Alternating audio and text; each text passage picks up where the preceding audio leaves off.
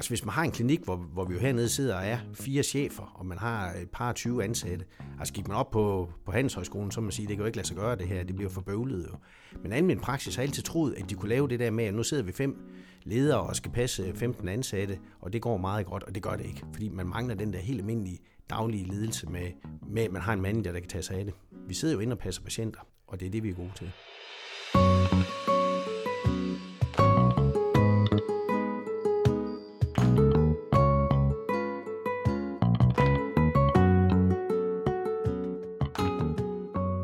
Velkommen til Praktikus podcast. Mit navn er Jonas Fynbo Ebert, og jeg er firmaredaktør. Flere spørgeskemaundersøgelser har i det seneste årti vist, at en skræmmende stor andel af danske praktiserende læger lider af udbrændthed. En stor del skyldes en større byrde fra komplekse patienter, men andre har også peget på et stigende behov for administration og opgaver, der ikke har med patientkontakt at gøre. I takt med, at der åbnes flere større lægehuse med flere praktiserende læger under samme tag, er der opstået et behov for en daglig leder, en person, der kan stå for den daglige drift, personaleledelse og andre administrative opgaver, så lægen kan fokusere på arbejdet med patienten. Praktikus podcast er i dag taget til Vejle for at besøge Claus Østergaard Nielsen, der er medejer af Lægerne ved Havnen, og hans praksismanager Janette Oxholm, til en snak om, hvordan man kan give den praktiserende læge mere tid til patienterne. Vi er fire kompagnoner, som ejer seks ydernummer, og så har vi cirka to speciallæger almindelig medicin ansat til at dække de sidste to ydernummer, og så er vi heldigvis også uddannelseslæger, øh, mellem en og tre uddannelseslæger i gangen hernede. Så er der fem sekretærer ansat også, og vi har øh, fem sygeplejersker ansat, og vi har øh, fire øh, lægestuderende ansat som øh, praksisassistenter, og samtidig så har vi lige nu ansat en kantinedame, der laver mad og hygger om os. Øh, og så har vi så selvfølgelig vores praksismanager, som er jo omdrejningspunktet for den her store klinik. Det lyder som en, øh, en kæmpe stor uh, biks. Kan I få det til at løbe rundt med alle de ansatte? Øh, det kan vi godt. Vi, vi må nok erkende, at uh, antallet af ansatte gør ikke, at vi tjener mere hernede. Øhm, så, øhm, så grund til, at vi ansætter flere hernede, det er sådan set ikke for, at vi vil tjene mere. Det er for, at vi får en bedre arbejdsdag, og så selvfølgelig også sådan, at vores patienter kan få en tid hernede. Er det, er det med til, når I har så mange ansatte og en praksismanager, er det med til at forebygge stress eller udbrændthed? Det håber vi i hvert fald, øhm, fordi grunden til, at vi startede med det her, er jo, at vi har følt et behov et eller andet sted for at få noget hjælp. Og, øhm, og det har vi så sandelig også fået på den her måde her, men det har taget os 15 år fra, da vi startede, til vi er kommet herhen, så, så det er ikke en hurtig vej at gå. Det var det i hvert fald ikke for os. Men da vi startede, var der jo heller ikke nogen, der brugte en praksismanager, og det, det var jo et fortal, der egentlig havde ansat sygeplejerske i almindelig praksis for 15 år siden, da vi startede. Så der er sket jo en kæmpe omvæltning i det arbejdsliv, der er ved at praktisere en læge. Og der er man nok også nødt til at ændre øh, sin organisation, hvis man skal honorere de krav, der er. Hvordan så klinikken egentlig ud, da du overtog den? Øhm, meget, meget anderledes. Altså, øhm, antallet af patienter var, jeg tror, der var 6.000 patienter dengang, og nu er vi blevet 9.000, men, men øh, især øh, medarbejderstaben så jo helt, helt anderledes ud. Jeg kan ikke huske, om der var to eller tre fuldtidsansatte sekretær på daværende tidspunkt, men ellers var der ikke andet øh, personale ansat end, end også læger, der var dernede dengang. Øhm, og arbejdsdagen var jo helt, helt anderledes. Altså, øh, vi, vi havde øh, faktisk også nogle andre patienter, synes jeg, dengang. Vi kunne se børneundersøgelser, vi kunne fjerne fodvorter osv., så, videre. så så al min praksis har ændret sig med raketfart i de 25 år, hvor jeg har har været læge. Så når du siger, at I dengang havde børneundersøgelser så fodvorter, så er det fordi, at det er en anden opgave nu? Vi har jo igennem de sidste 10-15 år gjort en stor indsats hernede på at lave noget opgaveglidning, sådan at vi har øh, følt, at de kompetencer, som lægerne har, øh, bliver brugt til lægearbejde, og så har vi så fået meget dygtig fagpersonale til at hjælpe os med, med masser af andre opgaver hernede. Så vi har lavet en stor øh, opgaveglidning øh, i vores praksis, sådan at patienterne faktisk kan blive mødt af både af en, en sygeplejerske og en uddannelseslæge osv. hernede, øh, selvom de måske egentlig havde en forventning om, at de skulle ned og bestille en tid ned ved deres egen læge. Og I har så en praksismanager. Hvorfor har I valgt at have en praksismanager? Ja, altså det har været en proces jo over mange, mange år. Øhm, tit så, øhm, altså hvis man gerne vil have, at der er folk, der er dygtige til at lave det, de laver, når de er på arbejde, så fandt vi hurtigt ud af, os kompagnoner der, da vi startede med det her for 10-15 år siden, at der var så mange ting, vi overhovedet ikke var gode til øh, i vores praksis. Det var jo meget af det, der var øh, administrativt, det var ledelse, det var at følge op på forskellige beslutninger, vi havde taget osv. Fordi vi sad jo egentlig og passede vores patienter, og så skulle vi komme til en, en konklusion, alle fem kompagnoner, vi var dengang, hvis vi havde en eller anden problem. Og det tog jo syv lange, syv brede, før vi kunne sammen som det. Så vi fandt hurtigt ud af, at vi havde brug for en, der kunne lave noget øh, daglig ledelse og tage sig af alle de problemer, som den øget mængde personale jo selvfølgelig kunne få ned i vores praksis. Altså lige fra fridage til, ja, til, til også faglige problemstillinger. Så hvis man vil lave opgaveglidning, var det meget vigtigt, at der var en, der skulle, skulle være tovholder på det hele. Og der tænkte vi, en praksismanager, det må simpelthen være, være et must. Og nu skal vi sige velkommen til dig, Jeanette Oxholm. Du har været ansat i lægehuset i cirka 20 år, hvor du blev ansat som lægesekretær, mens Claus han var uddannelseslæge i klinikken.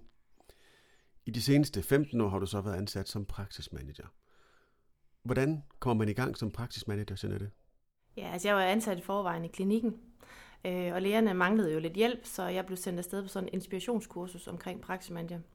Og kom tilbage og sagde, at det, det kunne jeg rigtig godt tænke mig. Og så sagde de, jamen så går du bare i gang. så man kan sige, at øh, den, øh, den rolle, jeg har, det job, jeg har i dag, det har jeg lidt været med til selv at forme og udvikle. Øh, jeg havde brug for nogle redskaber til at kunne komme i den rolle, så jeg har taget øh, noget uddannelse og sådan noget ledelse for ligesom at få nogle værktøjer til at udføre den her rolle. Men det har meget været øh, en fornemmelse, jeg har haft, hvad de har haft brug for, og så har jeg bare gjort mere, hvis det havde effekt. hvis de var glade, så tog jeg lidt mere af det. Så det har været sådan, altså hvad jeg lavede dengang og så til i dag, det er meget anderledes. Hvilke opgaver løser du som praksismanager? Hvor lang tid har vi? jeg har rigtig mange øh, opgaver, og som sagt, så er det jo ændret sig. Men meget af det i dag, det er jo daglig ledelse og personalledelse, som jo fylder rigtig meget. Vi har mange ansatte. Øh, løn og regnskab. Øh. Hvad er de vigtigste opgaver, du har? Jamen, det er nok personalledelse og daglig drift af klinikken. Øh, man kan sige, at lægerne har hver deres kasketter på, og, øh, og de kasketter, de har, det hjælper jeg dem med. Så det kan godt være, hvis det er noget med byggeri, så er det Claus, jeg går til. Hvis det er noget med personalledelse, så er det Anne, jeg går til. Men det, arbejdsmæssigt, så er det nok mig, der udfører det øh, hernede. Så jeg vil sige, at personaleledelse er nok det, der fylder mest sådan i det daglige. Skal det forstås sådan, at, øh, at hver ejer eller kompagnon har en, et ansvarsområde, og så kan de uddelegere opgaven til dig? Jeg vil sige det mere, ja, de har et ansvarsområde, men vi er lidt fælles om det ansvarsområde. Sådan at hvis, øh, hvis det er store beslutninger, så tager jeg det med dem, eller så løser jeg dem selv, og hvis det er rigtig store beslutninger, så tager vi det sammen i ledelsen. Vi har brugt meget tid på at uddelegere så meget som muligt, så at vi ikke hele tiden skal samles for at tage beslutninger. Okay, en meget interessant. Vil du, kan du prøve sådan at, at sætte nogle ord på, hvilke opgaver sådan du, du løser, som lægerne førhen tog sig af?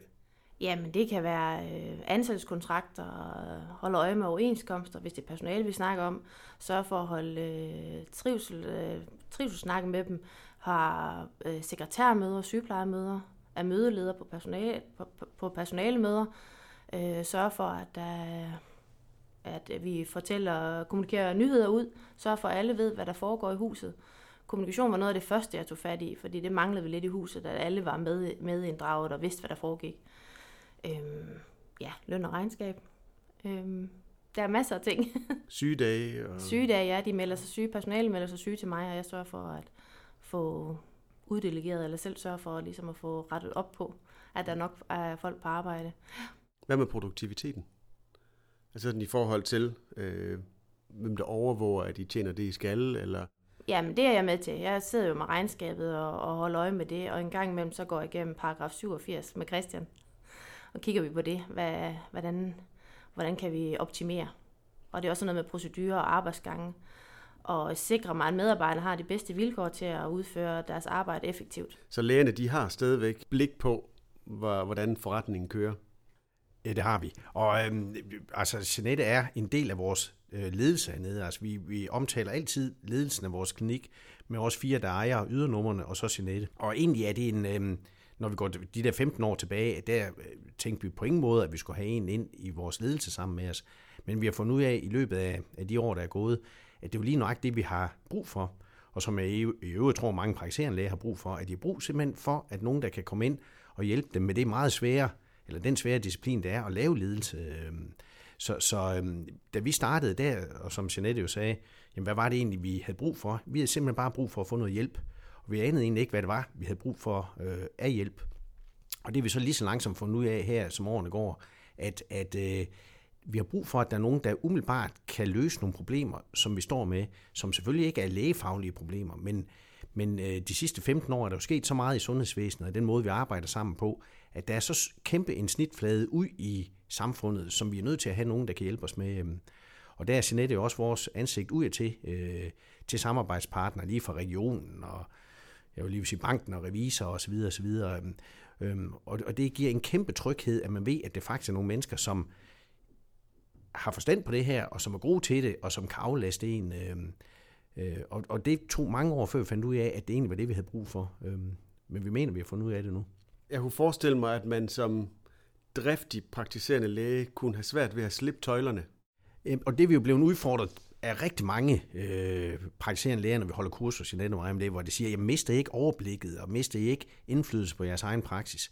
Men, men jeg føler faktisk, at jeg har fået endnu mere overblik, øh, efter at Jeanette er kommet så meget ind i ledelsen af det, at, at, vi, øh, at der er nogen, der umiddelbart sådan kan løse de der forskellige problemer, sådan så man kan se, jamen, hvad er det egentlig, der er ledelsesopgaven her, og hvad er det, der måske mere er noget almindelig administration osv.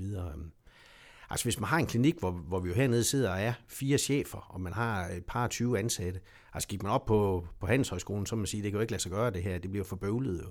Men almindelig praksis har altid troet, at de kunne lave det der med, at nu sidder vi fem ledere og skal passe 15 ansatte, og det går meget godt, og det gør det ikke, fordi man mangler den der helt almindelige daglige ledelse med, med at man har en manager, der kan tage sig af det.